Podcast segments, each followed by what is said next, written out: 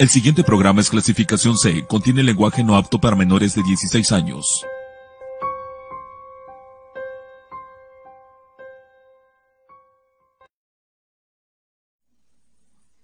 Amigos, ¿qué tal? Amigos de Confianza de la Oscuridad, sean bienvenidos a un programa más, a una nueva aventura.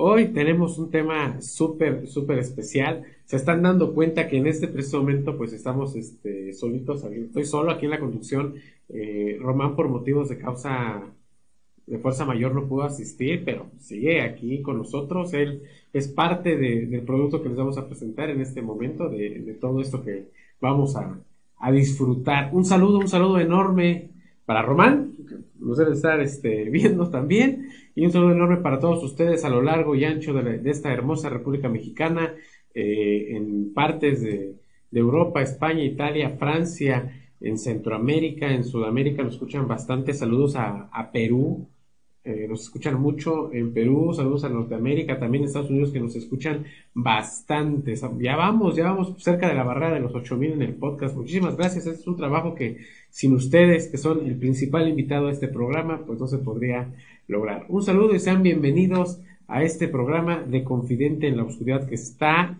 de lujo. Hoy vamos a hablar de algo que de verdad creo que también lo hemos dejado pasar por alto, pero por muchas circunstancias, ¿no? Porque una cosa lleva a la otra. Cuando hablamos de, demonios, eh, hablamos también de cómo invocar un demonio, ¿no? Podría ser. Pero no hemos platicado de cómo pactar con un demonio o pactar con el diablo. Ese es el tema que nos trae eh, esta noche enigmática con una luna preciosa eh, a, este, a este foro. El pacto con el diablo, cómo se hacen los pactos con el diablo, eh, cómo se deben de realizar, quiénes los hacen y el por qué lo hacen. ¿Tiene algún motivo de realización? ¿Realmente es gente que quiere superarse por el camino fácil y sencillo para no tener tanto esfuerzo sobre la vida? No lo sé, pero vamos a, hoy vamos a platicar y vamos a mostrar material de todo esto de pactos con el diablo. Es que el tema podría ser entre pactos con el diablo y pactos satánicos, pero no, el tema, el tema normal es pactos con el diablo. ¿Les parece si vamos a, vamos a, a darle inicio a este programa? Comenzamos. Está empezando tu programa, Confidente en la Oscuridad.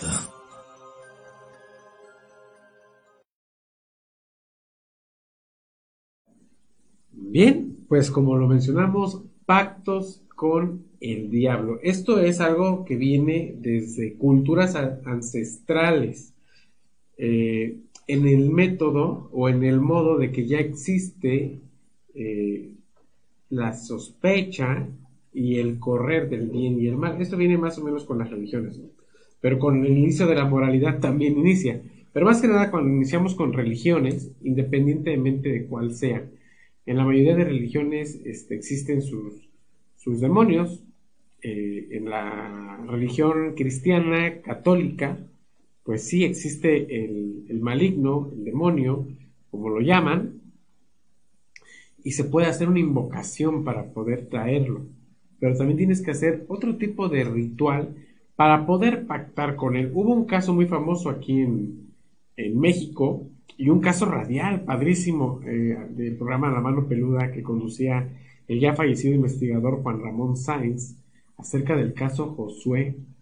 Yo los invito a que escuchen este, este audio que dura un par de horas, pero, pero está muy, muy bueno. Bueno, ese es uno de los casos más ejemplares y reales, documentados a través de la radio de cómo podría hacerse un pacto con el demonio y a qué conlleva, ¿no? Porque el caso Josué es es un caso terrible. Pero vamos a, meternos bien en materia. Vamos a ver el siguiente eh, material para que podamos entender más o menos qué es eh, el pacto con el diablo y enseguida regresamos.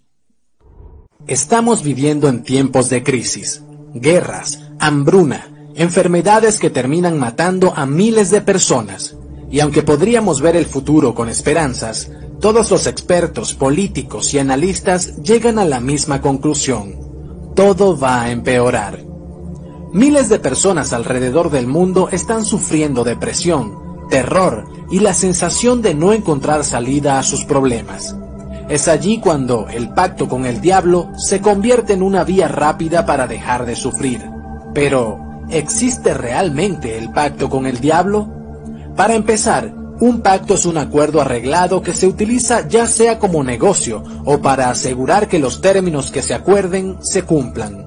Un pacto con el diablo es un acuerdo con el mal, en forma del diablo. Aunque la mayoría de las veces el objetivo del pacto es hacer el bien, nunca se consigue.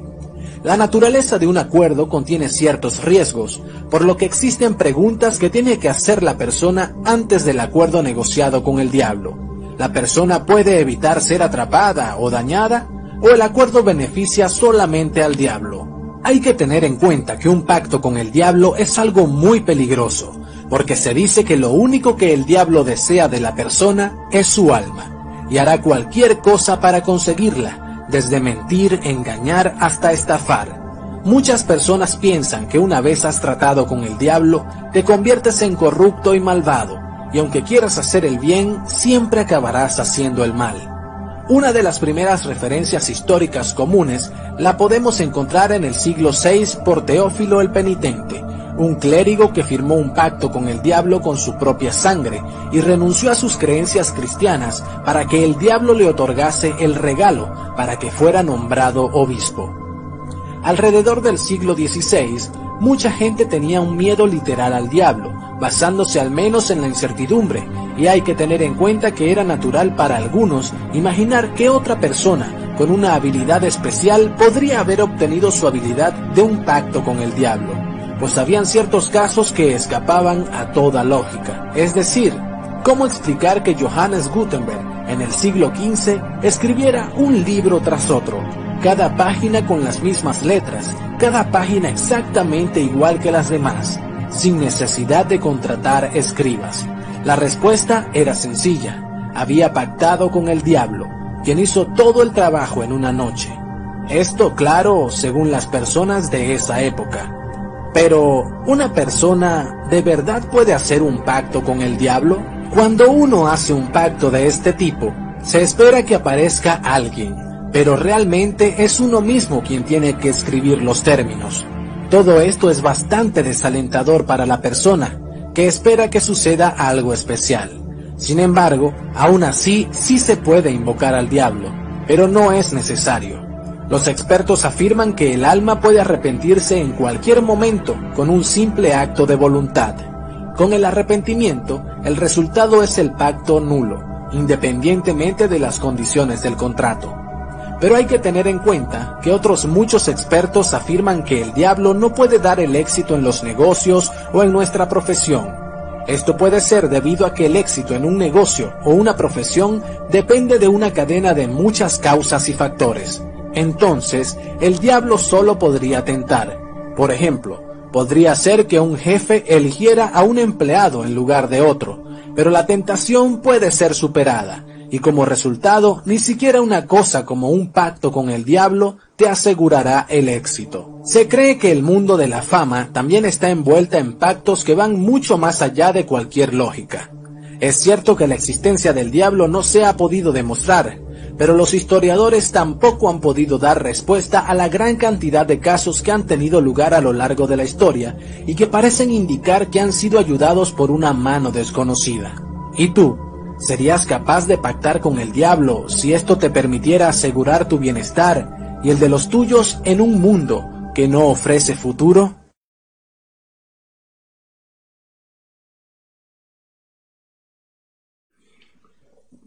Bien, pues ya vamos a entrar en la materia de, de cómo es un pacto con el diablo. Eh, es la primera vez que yo siempre les he comentado miles de veces que tengo historias en el cuadernillo. Hoy vino el cuadernillo conmigo porque no me dio tiempo, pero aquí está, eh, aquí está el famoso cuadernillo del que siempre les he hablado. En fin, eh, los pactos con el diablo. Es una vía, como lo acabamos de escuchar, es una vía rápida eh, es un acuerdo arreglado, una vía rápida para mejorar tu vida. ¿Esto es cierto? ¿Ustedes qué opinan? Recuerden que aquí tenemos el chat. Estamos en vivo en este momento, así que aquí está el chat de una vez.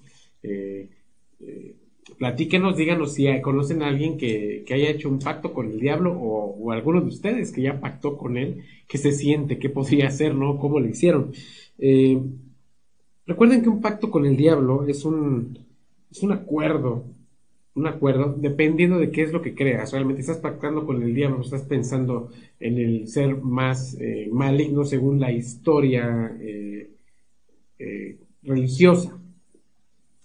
Eh, es un acuerdo con el mal para hacer el bien. Obviamente, ¿por qué? Tú, tratas, por ejemplo, la mayoría de los, mucha gente busca fama, sí, en realidad es fama, pero mucha gente también busca dinero al pactar con el diablo. Eh, subsistir, salir de su situación económica que podría ser agobiante. El agobio, la desesperación, eh, la falta de dinero trae consigo a este tipo de personas, ¿no? a tratar de pactar con una entidad, a tratar de pactar con el diablo, para que les mejore esa situación. Pero por lo general, si es que llega a suceder, el diablo te, concede el poder, te concede el poder económico, pero no puedes hacer el bien. Eso es alguna consideración que todos deberían de tomar. Se dice, no me consta, recuerden, estamos hablando de, de un teorema, ¿no? Eh, por ejemplo, yo les explicaba acerca del caso Josué, no se los puedo poner por derechos de autor, pero muchos de ustedes ya lo, han escuchado, que, Josué, en el caso de Josué, él ganaba alrededor de 2 millones de pesos diarios, pero se los tenía que gastar el mismo día. Y no se le permitía regalarlo o darlo de limosna o comprarle comida a los indigentes o algo así, ten, come o algo. No, él no podía. A eso se refieren los pactos con el diablo, de que a pesar de que tú lo, lo, pides para poder mejorar y poder hacer el bien, tanto contigo como con los hijos, no, no, lo puedes, no lo puedes lograr. Y aunque quieras hacer el bien, no te va a salir. Escuchamos también el tema ahorita de Teófilo el Penitente, que fue este obispo, pero él para llegar a ser obispo, para llegar a ser obispo, tuvo que hacer un pacto con el diablo porque la veía muy complicada. Y esto es un caso histórico y documentado de por ahí de, siglo VI. Eh, claro que era cuando se tenía más esta creencia, recuerdo siempre, hay que pensarlo con eh, la ideología que tenían en aquellos, en aquellos tiempos, ¿no? Se me viene a la mente ahorita, por ejemplo, también el Codex Gigas, que la historia del Codex Gigas también es padrísima. Eh, en el Codex Gigas sucede que un franciscano es condenado a morir emparedado, a incrustar en la pared y, morir. Pero él no quería morir, él quería vivir. Entonces las personas, los verdugos que lo iban a hacer, le pusieron una, una condición para salvar su vida extremadamente ridícula. Y lo digo ridícula porque así es. Eh, escribir la Biblia, toda la Biblia en una noche. Eso es imposible. A mano es imposible. Escribirlo toda la Biblia, toda la Biblia en una noche es imposible. Y él acepta la condición. Entonces él pide ayuda divina y no se le da. Pero al no tener respuesta divina, después respuesta de arriba, pide respuesta del diablo de Satanás, de Lucifer, como se le llame, y, Lucifer o el diablo, vamos a ponerlo como el diablo, eh, él sí acude al llamado. Y hace un libro, escribe la Biblia completa, pero no es una Biblia de más de un metro y cachito de, de, largo por, no sé, 80, 90 de ancho, eh, forrada en piel de ternera, preciosa la, realmente son unos escritos medievales hermosos, preciosos, pero al final de la hoja, al final, perdón, del libro, hay una hoja que contiene la imagen del diablo sellando el pacto que hizo con este franciscano. Bueno, esa es otra historia de pactos con el diablo, ¿no? Eh, recuerden que el diablo solo causa, pues, tentación. Esa es la verdad, porque realmente si te ayuda, pues no lo sabremos. Estábamos hablando del Código Chigas. El franciscano murió, definitivamente murió, y no por no haber cumplido su promesa, sino al contrario, este, por ver tan monumental obra escrita en una noche y ver en, las últimas hojas a un demonio por asesinaron por ser adorador del, diablo.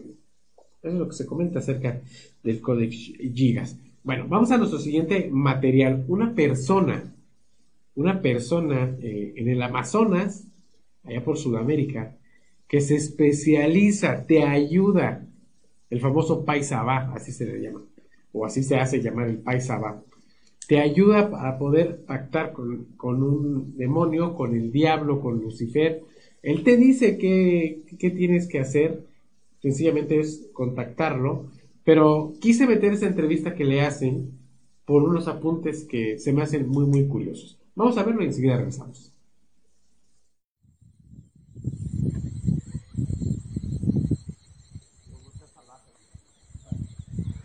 Hola amigos, yo soy el Pai Sabá una vez más aquí en el Amazonas, realizando ceremonias y rituales de pacto. Soy conocedor de las reglas necesarias y básicas para hacer un pacto con el Dios de la tierra, para hacer un pacto real con Lucifer. Tengo los secretos, aprendí a realizar los rituales exactos y precisos y las ceremonias precisas para que un proceso de pacto dé resultado. Tengo una hija que viene de muy lejos hoy a visitarme. Aquí al Amazonas, estamos en el Amazonas. Esto es un lugar selvático, es un lugar en plena selva donde yo vivo. Y una hija que viene deseosa de cambiar su vida quiere hacer unas preguntas. Puedes preguntarme lo que tú deseas. Buenas tardes, mi pai. Mi pai, para preguntarle, ¿qué es un pacto? Un pacto es un acuerdo. Un pacto es un convenio. Un pacto en la magia es un proceso para lograr algo por medio de la ayuda de una entidad. Óigame bien, muchas personas se confunden porque creen que, un pacto solo se hace con Lucifer. Un pacto lo puedes hacer con una entidad, con un espíritu, lo puedes hacer con un oricha, lo puedes hacer con un demonio. O lo puedes hacer con Lucifer. O como digo yo, con cualquier entidad que tú desees pactar o tener un acuerdo espiritual. Mi pai, yo vengo desde Colombia Medellín para ser exactamente más clara. Yo quiero cambiar mi vida, quiero que tú me ayudes con tu entidad a salir adelante. Sí, claro, hija. Y esto es un esfuerzo grande y a la vez es un sacrificio. Yo reconozco el sacrificio que tú haces. Yo reconozco la voluntad y el deseo que tienes de cambiar tu vida. Por eso estás aquí. Y sé que hay muchísimas personas en el mundo deseosas de cambiar su vida. También sé que hay muchísimas personas que tienen muchísimas inquietudes, muchísimas dudas o muchísimas ideas de lo que es hacer un pacto. Hacer un pacto sencillamente es un proceso de magia, es un proceso en el cual usted entrará en contacto y acuerdo con un Dios que usted desconoce, que usted no sabe si es verdad o mentiras o si este Dios es real. Hacer un pacto es hacer un convenio. Y para hacer este pacto, para hacer este convenio, se requiere pasar por ciertos procesos iniciáticos o ciertos procesos de rituales y ceremonias para que este pacto tenga verdadero éxito. Sé que eres una persona decidida porque estás aquí, Muchos lo piensan, muchos sencillamente se llenan de temor y dudas y no dan el paso que se debe dar para lograr el cambio de vida que buscan. Yo soy el Paisabá, realizo pactos desde hace muchos años. No soy un aparecido en la magia, no soy una persona que de pronto apareció en la magia hablando sobre pactos durante muchos años en mi vida religiosa, en mi proceso espiritual, he podido guiar a muchas personas para que logren hacer un convenio con el Dios de la tierra, con Lucifer o con un oricha o con un ego o con un espíritu. Ese es mi trabajo diario. Pero en este momento estamos refiriéndonos precisamente al pacto que se hace con Lucifer, el Dios de la tierra. Si tú quieres cambiar tu vida, quieres ser una persona poderosa, exitosa, una persona eh, afortunada, una persona con estabilidad, si tú quieres salir de la pobreza, de la miseria, de la enfermedad, del sufrimiento, entra en contacto conmigo. Yo te diré cómo hacer para que tú realices un pacto verdadero, un pacto real, no con mentiras ni engaños. Mi número personal es código del país 57, número 322-323-8355. Llámame ahora y cambia tu vida.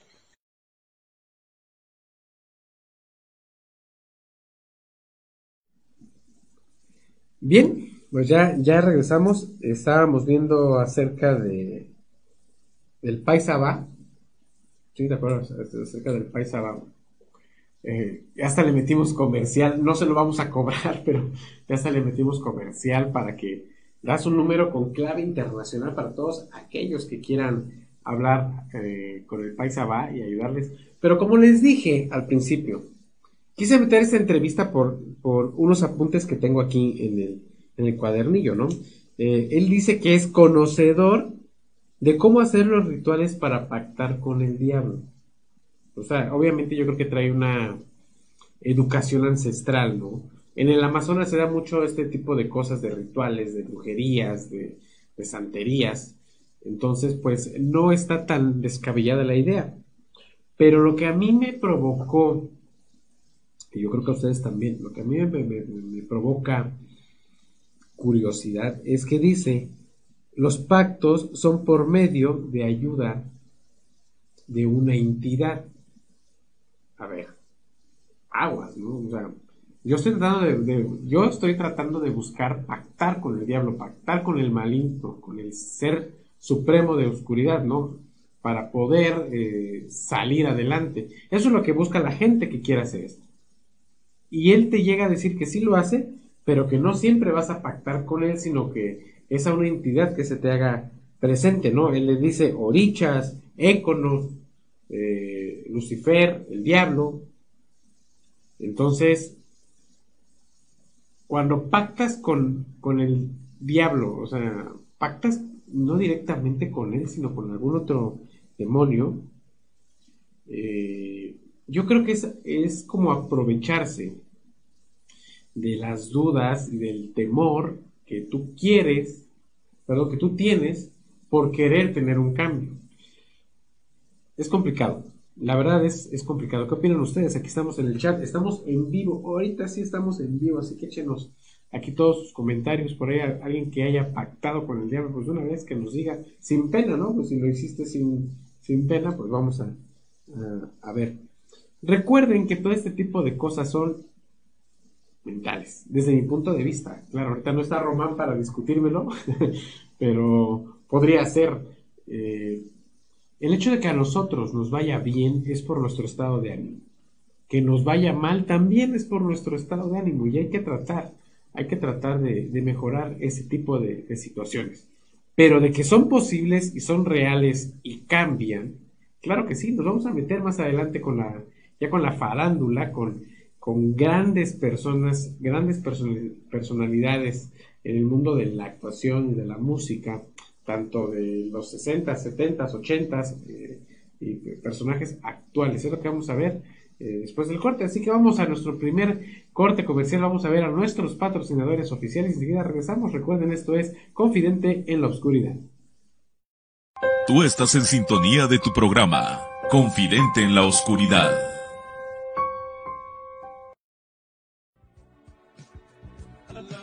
Te invitamos a conocer la mejor panadería de Teciutlán. Panadería La Delicia. ¡Qué delicia de pan! Le ofrece más de 40 variedades de pan macizo, repostería, pan de feria, postres y más. Te esperamos en Avenida San Rafael, número 3, casi enfrente del Hotel Mesón de San Luis, Teciutlán, Puebla. Abrimos todos los días del año, de 7 de la mañana a 10.30 de la noche. Síguenos en Facebook como ¡Qué delicia de pan!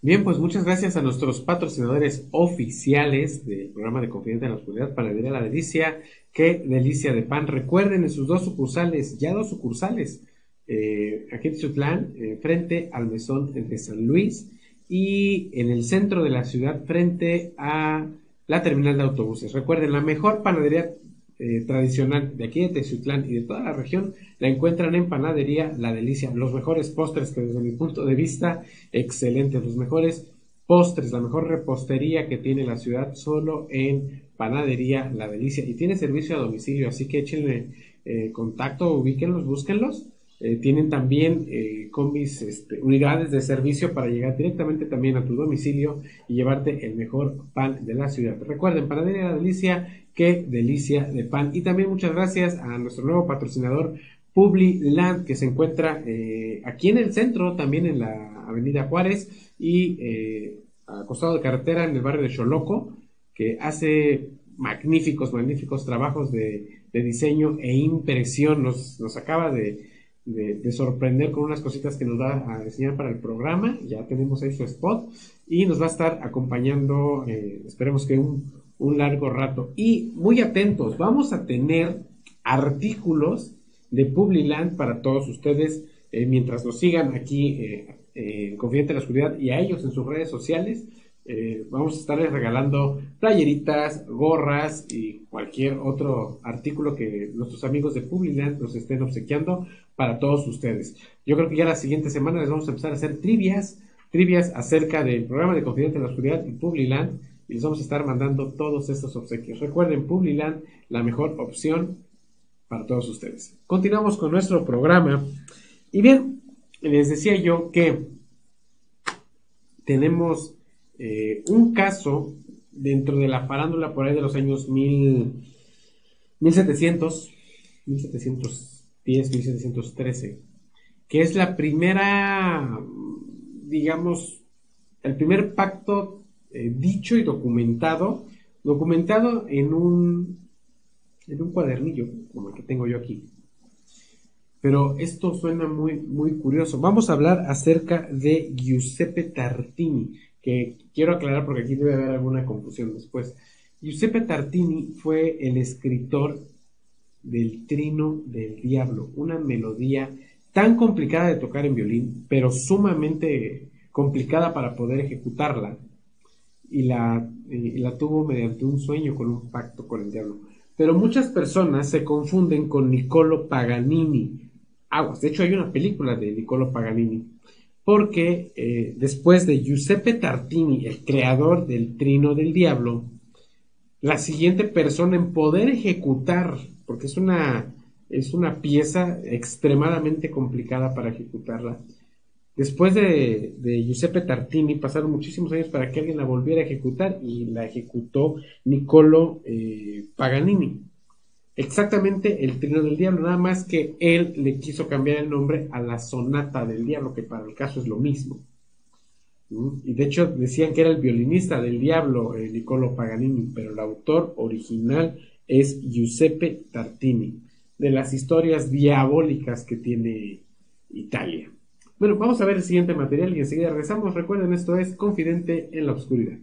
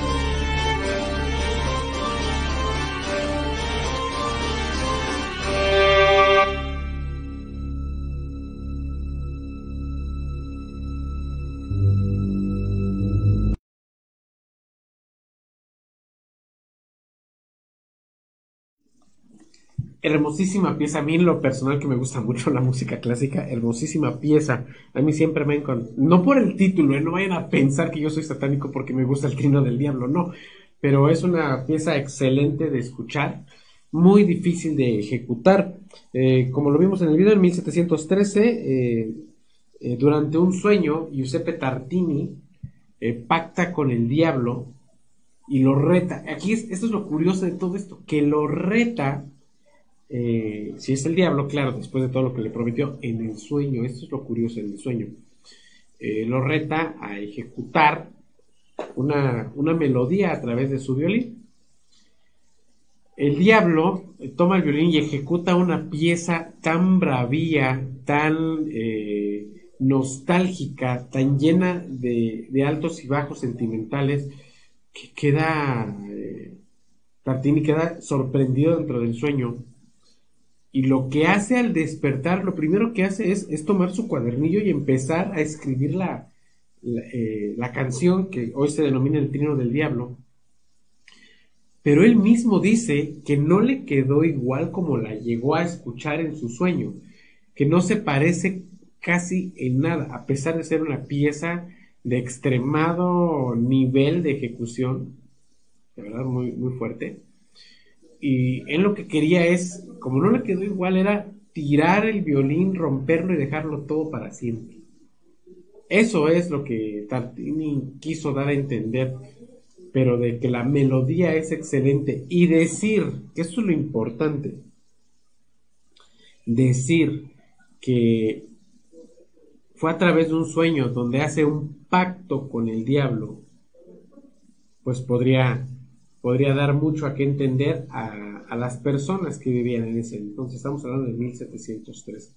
¿Cómo se hace un pacto con el diablo? Tenemos muchas mezclas de Hollywood que pensamos que tenemos que pincharnos un dedo y escribir y firmar con sangre, eh, porque la sangre es vida, la sangre es roja, eh, dada por el creador de la tierra, que no es de ahí arriba, supuestamente es de aquí abajo. Según no lo sé, ustedes son los que tienen la, la decisión de pensarlo, ¿no? Eh, o sencillamente nada más firmas con un, bolígrafo, con tu nombre y firma. ¿Y qué te pide el diablo a cambio?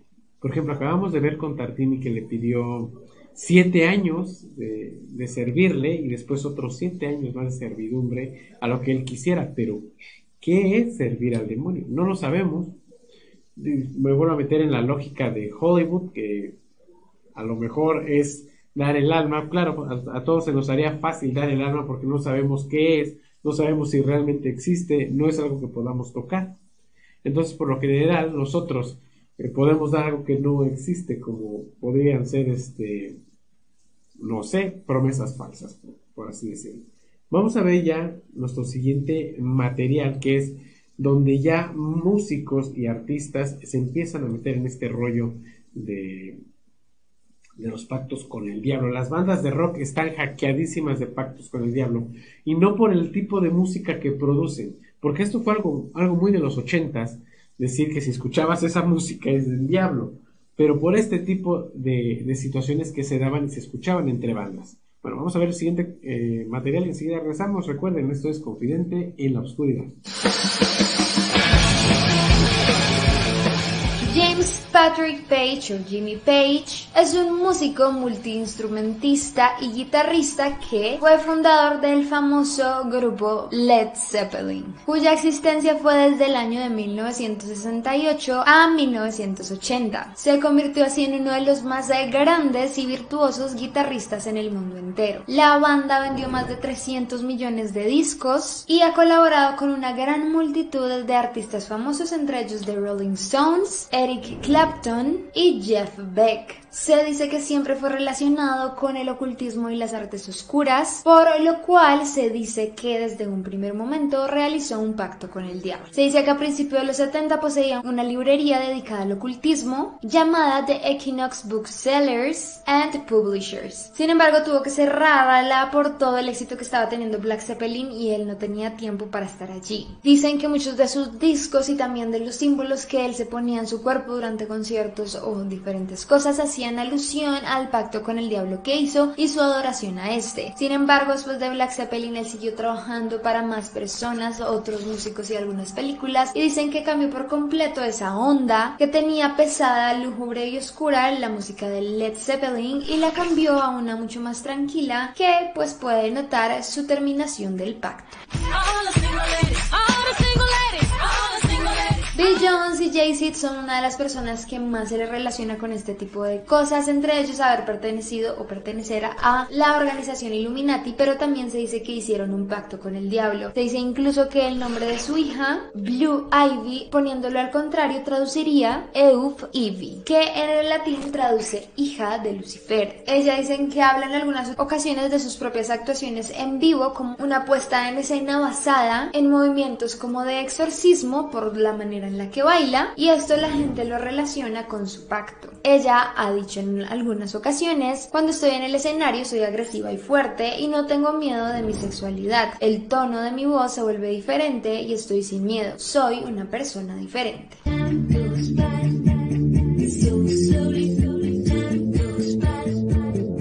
Obviamente la reina del pop tenía que estar metida dentro de los famosos que hicieron pactos con el diablo y dicen que ha sido expuesto evidentemente en videos como Like a Prayer. También en giras que ha hecho como Confessions, en donde hay una referencia a cruces torcidas o la canción Living for the Love, que fue tildada en los Brit Awards como un ritual satánico. Además, dicen que también que se conserve tan joven por tanto tiempo es parte del pacto que hizo.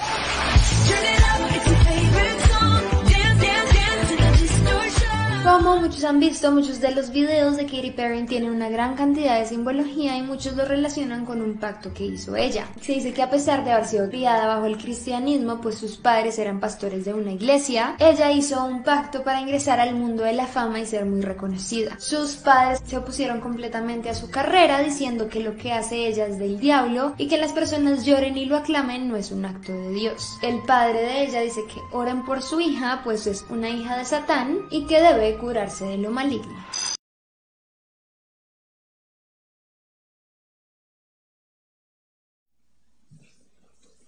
Bien, pues estamos viendo eh, situaciones que ya han pasado ya con la, la farándula y se dice, esto es lo curioso, se dice que han tenido pactos con el diablo, pero tampoco los niegan. Por ejemplo, hablemos de Jimmy Page, eh, una de las bandas favoritas desde mi punto de vista, para mí es una de las mejores que ha existido en todos los tiempos. Hay una canción que acaba de, regresar hace, eh, bueno, digo regresar porque le acaban de dar un reauge, aunque sigue siendo un temazo que es este Immigrant de Led Zeppelin, bueno, me encanta, en fin. Eh, Jimmy Page siempre eh, tuvo su, ¿cómo les puedo decir? O sea, siempre tuvo atracción acerca de lo, del ocultismo. Eh, se acercó mucho a House, para los que conozcan la leyenda de Escocia también. Eh, y él creó una biblioteca enorme acerca de libros oscuros, libros de, de, demonología, conjuros, ritos, rituales satánicos. O sea, él, él se, se, empezó a llenar de todo esto y empezaron a decir que él hizo un pacto con el diablo eh, por, por tener la fama, ¿no? De hecho, él en alguno de sus conciertos hacía alusión, como la mayoría de los rockeros, eh, al diablo. Eh, parte de su, biblioteca, de su biblioteca se llamó Black Zeppelin, como uno de sus discos que también se llamó Black Zeppelin, pero siempre en los conciertos, les digo, hacía alusión hacia el demonio. Con los años, Jimmy Page fue cambiando, entró en esta etapa del arrepentimiento de haber pactado con, el diablo y se volvió una persona más clara, más sana, eh, más constructiva, colaboraba mucho con algunos otros músicos, que los cuales todos le preguntaban que si estaba, eh, que si realmente había hecho un pacto con el diablo y él nunca lo negó, él dijo que sí, él dijo, sí, yo pacté directamente con Satanás por fama, fortuna, dinero y mujeres. ¿Cómo lo hizo? Quién sabe, pero tampoco, tampoco lo, ha negado. Y el siguiente caso que, acabamos de ver de Jones, o de Jonesy, como ustedes quieran decir, y su marido Jay-Z, ese, eh, he tenido la oportunidad de ver algunos de sus shows a través de TV y tienen mucha simbología eh, Illuminati, pero también tienen mucha simbología eh, demoníaca. Se dice, tanto que The Jones y Jay-Z hicieron pacto con el diablo para poder seguir predominando en, en todo esto de la farándula. Eh, de hecho, llegó a ser tanto Jay-Z como The Jones uno de los cantantes y actores más caros en toda la historia. Eso se dice que fue mientras hicieron eh, su, pacto con el diablo. Las puestas en escena, particularmente que tiene The Jones, Jonesy, eh, digo, son simbología Illuminati, pero también tienen muchas simbologías satánicas. Y si se dan cuenta, si han tenido la oportunidad de ver alguno de los shows de Jones, ella cuando está en el, escenario se transforma, no es la misma que concede entrevistas o la misma que puedes ver este, en, shows de TV. En el escenario es una persona distinta, como si no fuera ella, eh, una persona tanto como poseída, eh, nada ligera en, el tema de, ser sus, eh, ejercer la sexualidad dentro de su show, no le da ningún tipo de pudor ni de vergüenza cosa que cuando son shows para, para mayores de 16, pero que la gente los ve, los niños los ven a partir de los 9, 8 años, porque es el ídolo eh, en ese momento, eh, ella no, no, tiene, no, no, discrepa esa situación y le, y le va de sombría ¿no? a Beyoncé. y siempre ha hecho alusión de que toda la simbología que ocupa es gracias al, demonio. Le han preguntado directamente si ella ha pactado con el diablo. No, no lo ha hecho. Según ella, no, no lo ha hecho. Pero queda en contraparte saber por qué toda, mm, toda esa simbología que tiene. Madonna, Madonna tiene el encanto, el encanto personal de no envejecer. Claro que también podríamos meter a Cher, pero Madonna que a pesar se ha hecho muchas cirugías plásticas y recientemente hace un par de años tuvo un novio de 27 años o de 22, no recuerdo. Se dice que también tiene eh, pacto con el diablo. Eh, hace un año o un par de años hizo un eh, hizo el show de medio tiempo del Super Bowl, el cual yo tuve fortuna de ver. Y aparte de hacer toda la alusión a los Illuminati, en su canción, en su canción que cantó ahí de like, a Prayer, ah, caray, o sea, ahí hace alusión, definitivamente alusiones demoníacas diabólicas. Se le pregunta, se le cuestiona si es acerca por el supuesto pacto que se ha escuchado que ella eh, realizó con el diablo y dice que sí. Ella ha pactado con el diablo y de ahí ya se, se derivan todas este, tipo de historias urbanas, ¿no? Este, que se impactó con el diablo y por eso sigue estando joven. A Madonna ya se le nota la edad, claro, pero que no es una mujer con dinero para conservar su, su belleza. Eh, sus cruces torcidas durante eh, en, todo el escenario, los rituales que hacen los shows, porque Madonna es de las pocas personas que hacen rituales dentro de los shows. Y para cerrar el segmento, Katy Perry que Katy Perry siempre se supo, desde el principio se supo que ella hizo un pacto con el demonio para eh, poder tener fama y fortuna. Sus padres, que son de descendencia cristiana, son pastores cristianos. Eh, yo creo que los padres deben eh, estar para apoyar a sus hijos independientemente de qué es lo que quieran, ¿no? Pero en el caso de Katy Perry, los padres le dan la espalda porque se enteran que Katy hace hace un ritual satánico para obtener todos estos, estos beneficios y los padres le, dan la espalda y le dicen que esto no es de Dios. El caso de Katy Perry eh, en, los hechos satánicos, híjole, sí es eh, una de las cosas que más puedes encontrar a través de la red. Y son cosas escalofriantes y perturbadoras. Pero tenemos más, tenemos más artistas que supuestamente han hecho pactos con el demonio.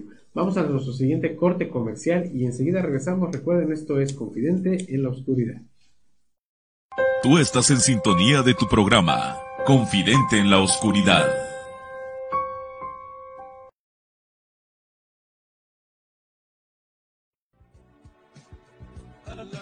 Te invitamos a conocer la mejor panadería de Teciutlán. Panadería La Delicia. ¡Qué delicia de pan! Le ofrece más de 40 variedades de pan macizo, repostería, pan de feria, postres y más. Te esperamos en Avenida San Rafael, número 3, casi enfrente del Hotel Mesón de San Luis, Teciutlán, Puebla. Abrimos todos los días del año, de 7 de la mañana a 10.30 de la noche. Síguenos en Facebook como ¡Qué delicia de pan!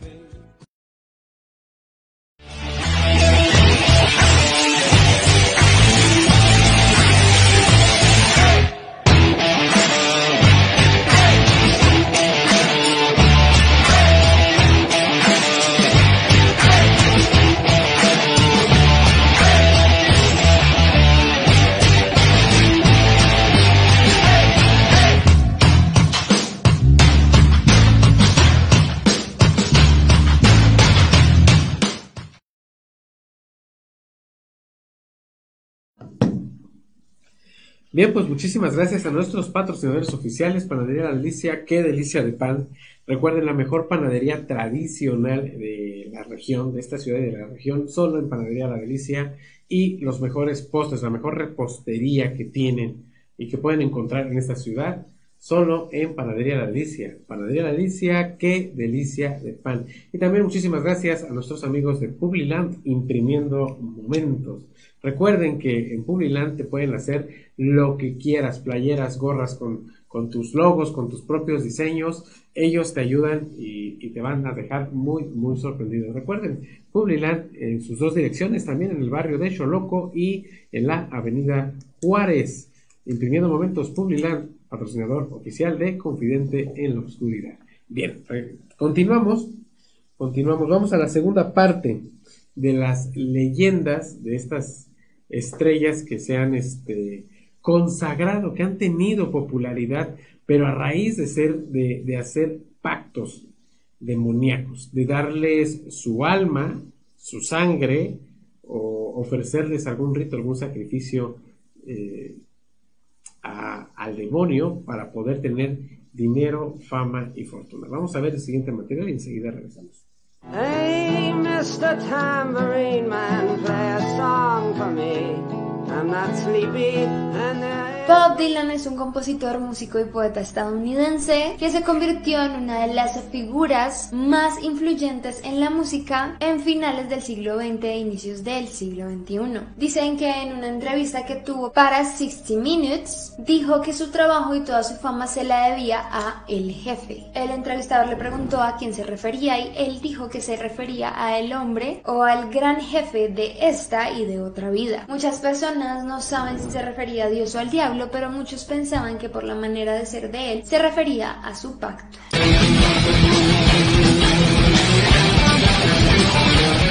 Este era el líder de la banda Megadeth y él en varias ocasiones confirmó haber participado de varias sesiones espiritistas. Dijo que incluso en algunas ocasiones él le había llegado a enviar hechizos a personas que no le agradaban tanto. Sin embargo, en algún punto se convirtió al cristianismo y comenzó a negarse a cantar canciones como And She in the UK porque tiene la línea llamada Yo soy anticristo. En esta entrevista que les voy a mostrar, él cuenta en alguna parte sobre su etapa oscura. Magic and witchcraft and stuff like that isn't real or it doesn't work. And and I I know that it works. Mustaine's fascination with the occult continued into his adulthood. I was doing a lot of blood packs with people. This is before we found out about AIDS. It was real simple stuff where you cut your thumb and you rub it with somebody else and become blood brothers. I, I don't want to make a spiritual covenant and mixing my life with somebody else who I don't know who they are or how they are. The Bible said that blood is life.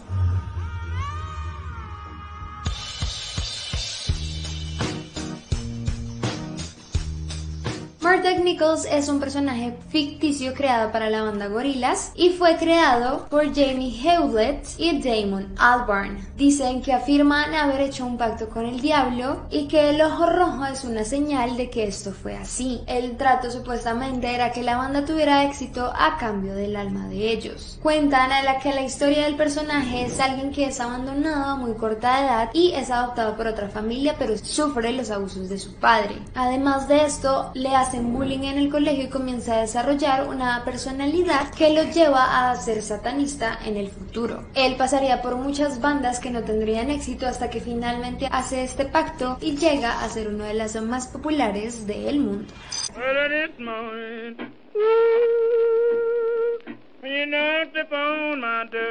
Este es un hombre que pasó desapercibido durante su vida pues muere a una corta edad. Se desconoce su causa de muerte y también la fecha exacta en la que nació, pero eventualmente se convirtió en una leyenda ya después de haber fallecido. Ha sido un poco difícil recuperar algo de su biografía tras su muerte y solo hay muy muy pocos datos de su vida. Según cuentan parece ser que era un músico que amaba dedicarse a esto, pero muchas personas lo veían como alguien de mínimo talento y que no daban un centavo por su música. Lo más extraño es que buscando su discografía encontraron que seis de sus canciones hablaban del diablo. Lo más extraño es que después de un tiempo comenzó a tocar muy bien, a tener una voz maravillosa y que sus canciones comenzaron a ser mucho mejores. Dicen que fue en el momento justo en el que él hizo el pacto con el diablo. Cuentan que murió en el año de 1938 a la edad de 27 años y todo parece indicar que había sido envenenado. Algunas de las letras de sus canciones como yo y el diablo decían, enterrad mi cuerpo junto a la carretera para que mi viejo y malvado espíritu pueda subirse a un autobús de la Greyhound y viajar. Dicen que el lugar donde él murió se ha convertido en el lugar de peregrinación de muchas personas y de músicos y lo más increíble fue el éxito que tuvo ya después de muerto, que se relaciona todo con supuestos pactos que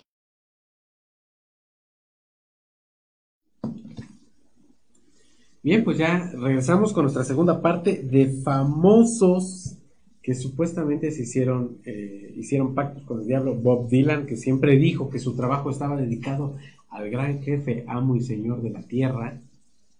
Mucha gente piensa que como Bob Dylan tenía un afecto enorme por su papá, obvio como la mayoría de nosotros, eh, a lo mejor se refería a, a su padre, pero eh, eh, ciertas expresiones que manejó durante sus conciertos, sus, tocadas que tuvo, eh, hacían como que algo satanista. Y David Bob Dylan jamás ocultó que fue satanista, ¿eh? jamás lo ocultó. Siempre dijo que, que él tenía atracción por las cosas ocultas, por la demonología. Entonces, pues mucha gente también asocia que gran parte de su éxito que tuvo fue por haber hecho un pacto eh, con eh, el diablo. Y hablemos de Jake Mosley, que es el líder de la banda Megadeth, una de las mejores bandas de rock en el mundo, desde mi punto de vista también. Aclaro, no porque a mí me gusta ese tipo de música, quiere decir que yo también, no, no, no, a mí me gusta mucho. Eh, yo ya, como se ha dicho varias veces, yo no creo en nada de esto, ni de allá arriba ni allá abajo, pero les presentamos el tema. recuerden que el líder de la banda, de la banda Megadeth, pues siempre tuvo alusiones, tanto en conciertos eh, como en la vida pública y privada, de, tener acercamientos con, con, el diablo. Él siempre lo dijo, él siempre se sintió atraído por esas artes oscuras y llegó a pactar con el diablo por lo mismo, por fama, dinero. En aquel entonces, en la década de los ochentas, hacer este tipo de cosas era ya más como que por obligación porque si ya escuchamos que una banda de rock toque le está yendo bien y hizo pacto con el diablo, pues aquí también tenemos que hacerlo, ¿no? Eso es lo que pasó con muchas bandas en los ochentas. Entonces, bueno, dependía de, cada una de sus cosas, ¿no? Pero eh, él llegó a decir en una entrevista, cuando, cuando se empieza como a reformar, lo mismo que le pasó a, a Jimmy Page, que las cosas, las cosas obscuras sorprenden, deslumbran, pero no ayudan. Él siempre lo dijo. Eh, ya después de haber salido de este símbolo de, satanidad y se negó a cantar varias canciones que hacían alusión a, a, Satán. Después, con el tiempo, él se negó a, cantar esas canciones que lo hicieron tan famoso. Arrepentimiento es probable eh, ¿Eso cómo te deja cuando hayas pactado con el diablo? ¿El diablo por siempre poseerá su alma? No, no lo sabemos. Eh, y hablemos eh, de estos señores de gorilas, de Mark Tains, que ellos pasaron por varias bandas, así como lo vimos en el material anterior, pasaron por varias bandas y en ninguna tuvieron éxito hasta que primero hacen un pacto con el diablo para poder tener fama y dinero, pero de una forma eh, donde ellos no se vieran involucrados de, eh, al quererse dar a entender y al quererse dar a demostrar. Sencillamente hicieron caricaturas de ellos y las subieron y así crearon el grupo tan famoso hoy en día que se llama Gorilas, que por ya tiene un nuevo álbum o está en el proceso de un nuevo álbum. Y así es como obtienen la fama y el dinero que buscan sin siquiera presentarse. Fíjense qué facilidad para ellos. Eh, y ellos no lo han negado. Ellos dicen, hicimos un pacto con el diablo para poder tener esto que tenemos. Y ni siquiera tenemos que irnos a parar a un escenario. Qué, qué diferente, ¿no? Y pues damos más vuelta al cuadernillo de Robert eh, Johnson, uno de los primeros en entrar en el libro de los 27, que yo creo que vamos a hacer un programa acerca de estos, de, los señores de los 27, el club de los 27, grandes personalidades de la música que han fallecido a los 27 años, ¿no?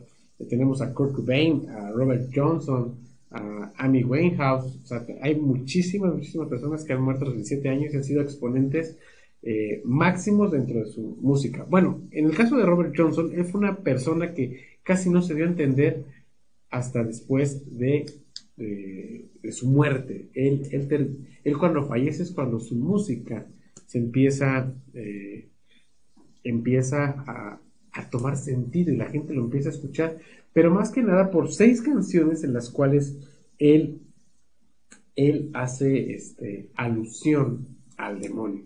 Y de hecho en donde, eh, en, donde él eh, hizo la toma acerca de una canción, que es lo que vimos en el video anterior, ahí es un lugar de peregrinaje para las personas que creen en él, en su música y en Satán.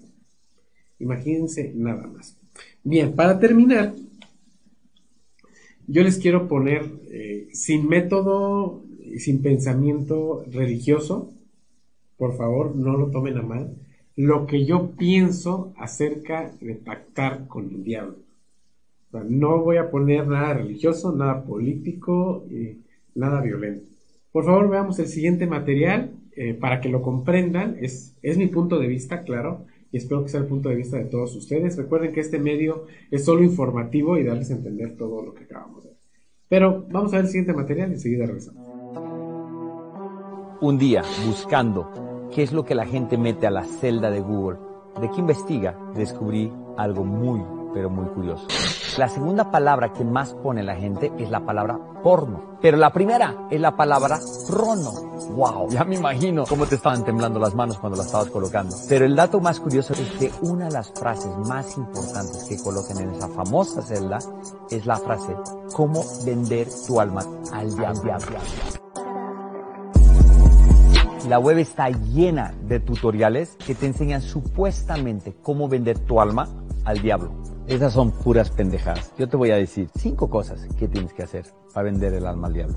Yo te voy a decir que he descubierto en todos aquellos que han intentado venderle el alma al diablo. Y la venden, y la venden muy bien y a muy buen precio. Vender tu alma es tan fácil que vas a ver con estos tips ni siquiera te va a costar ningún esfuerzo.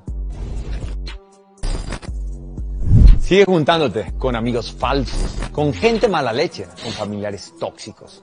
Sigue pensando que ellos no te van a afectar. Es bien cierta esa vieja frase que dice, dime con quién te juntas y a quién escuchas y yo te diré cómo piensas y cómo te va. Es más, en ese mismo círculo tóxico, ahí va a estar el que comprará tu alma. Preocúpate de hacer un chingo de dinero, mucho dinero, sin detenerte. Atropella a todo el mundo. Conviértete en una persona sin escrúpulos y valores. Nunca hagas nada gratis, nada, pero nada, nada gratis. Y siempre pide algo a cambio y ya verás cómo el diablo te compra tu alma bien pagada. Sé traicionero, infiel, incongruente con tus amigos, con tus jefes y, por qué no, hasta con tus socios. Miéntele a la gente, eso le gusta al diablo. Manipúlalos. Di una cosa y haz otra. Ya verás cómo acumulas muchísimo poder y además seguidores. Y seguro ni siquiera tendrás que esforzarte es más, ni siquiera tienes que vender el alma, él va a venir y te la va a comprar. No te valores. Tú ama a todo el mundo, pero tú odiate. Come pésimo, come pura basura. Descuida tu cuerpo. Es más, entrégaselo a todo el mundo. Y si puedes, aprovecha. Drógate, drógate. Algo que es muy común entre esos que quieren vender el alma al diablo es que ellos nunca, nunca pueden lograr amarse a sí mismos. Al final, esos que andan en venta terminan destruidos físicamente y mentalmente.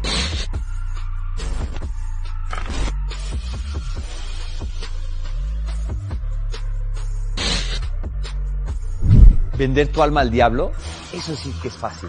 Lo que es muy difícil es respetarte, cuidarte y ser honesto contigo misma. Ama tu alma, cuídala, venérala y cuando realmente lo hagas ya te darás cuenta que jamás, pero jamás querrás venderla.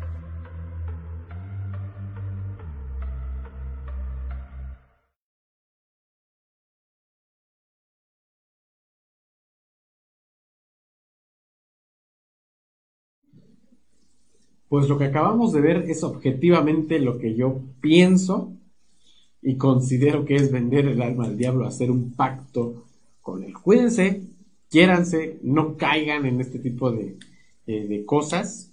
Digo, pueden, pueden hacer lo que ustedes gusten, pero la recomendación siempre que si quieren hacer un pacto, tratar de eh, contactar alguna energía, entidad o demonio, pues háganlo conscientemente y bajo su responsabilidad.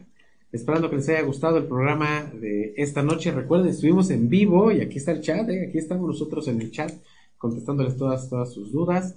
Eh, recuerden que estamos grabando la Semana del Terror. Ya vamos a empezar a transmitirla ahorita eh, a mediados de octubre. Vamos a empezar. Recuerden, grupos de diferentes partes del país vienen aquí a Tezuitlán a grabar locaciones que nosotros les hemos impuesto y o sorpresas que sean se han llevado, ¿eh? Así que no se pierdan la Semana del Terror a través de Radio Anime y de Confidente en la Oscuridad.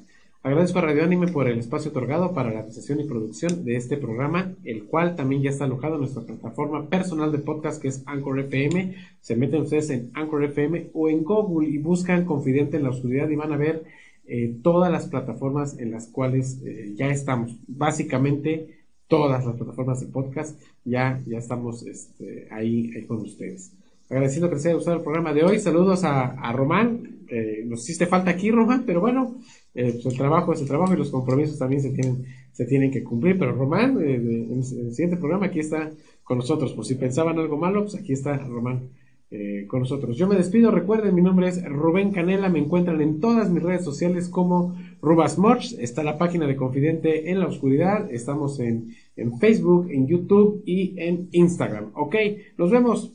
Hasta la próxima.